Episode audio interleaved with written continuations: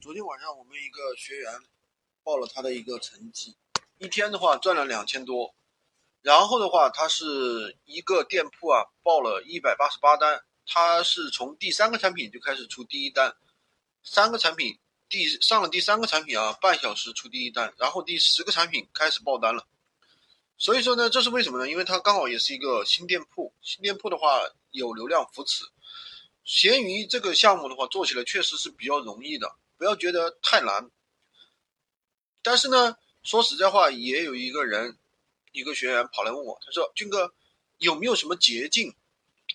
这个呢，其实你说要有捷径也是有捷径，要没有捷径也是没有捷径。首先呢，呃，还是那句老话，我们要学会把我们的产品发布合格。比如说你的选品，对吧？你的主图，你的价格，你的文案。如果都是稀烂的，没有任何用，对吧？任任何方法、任何捷径告诉你，你都没有用。就好像，比如说，你说刘翔今天能达到如此的一个高度，对吧？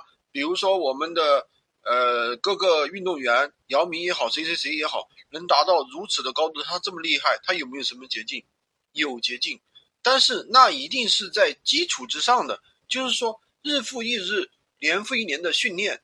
比如说发了一百个品了，对不对？发了一百个品，他有了一定的对这个平台的规律有了一定的认知，然后我再告诉你一些捷径，对吧？才会起作用。你不能是说你本身就是一个小白，你发了个产品发了个稀烂，你选了个品选的也稀烂，然后说有什么捷径，一天能够让我赚两千，一天能够让我赚一万，那是不现实的。那当然也有很多做培训的人也是这样在宣传，对吧？小白一天赚个三五万。那一年，那一个月是不是都要赚一百万了？所以那都是怎么说呢？做任何一件事情，先给自己定下心，先给自己定下心，给自己一段学习的时间，半个月到一个月学习的时间。当然，学习不是说让你每天在那儿发呆啊，那不是学习，那是发呆。然后的话，呃，厚积薄发吧。然后最后拿到葵花宝典，你才能看得懂啊；拿到九阳成功，你才能练得成啊。要不然的话。给你神功有什么用呢？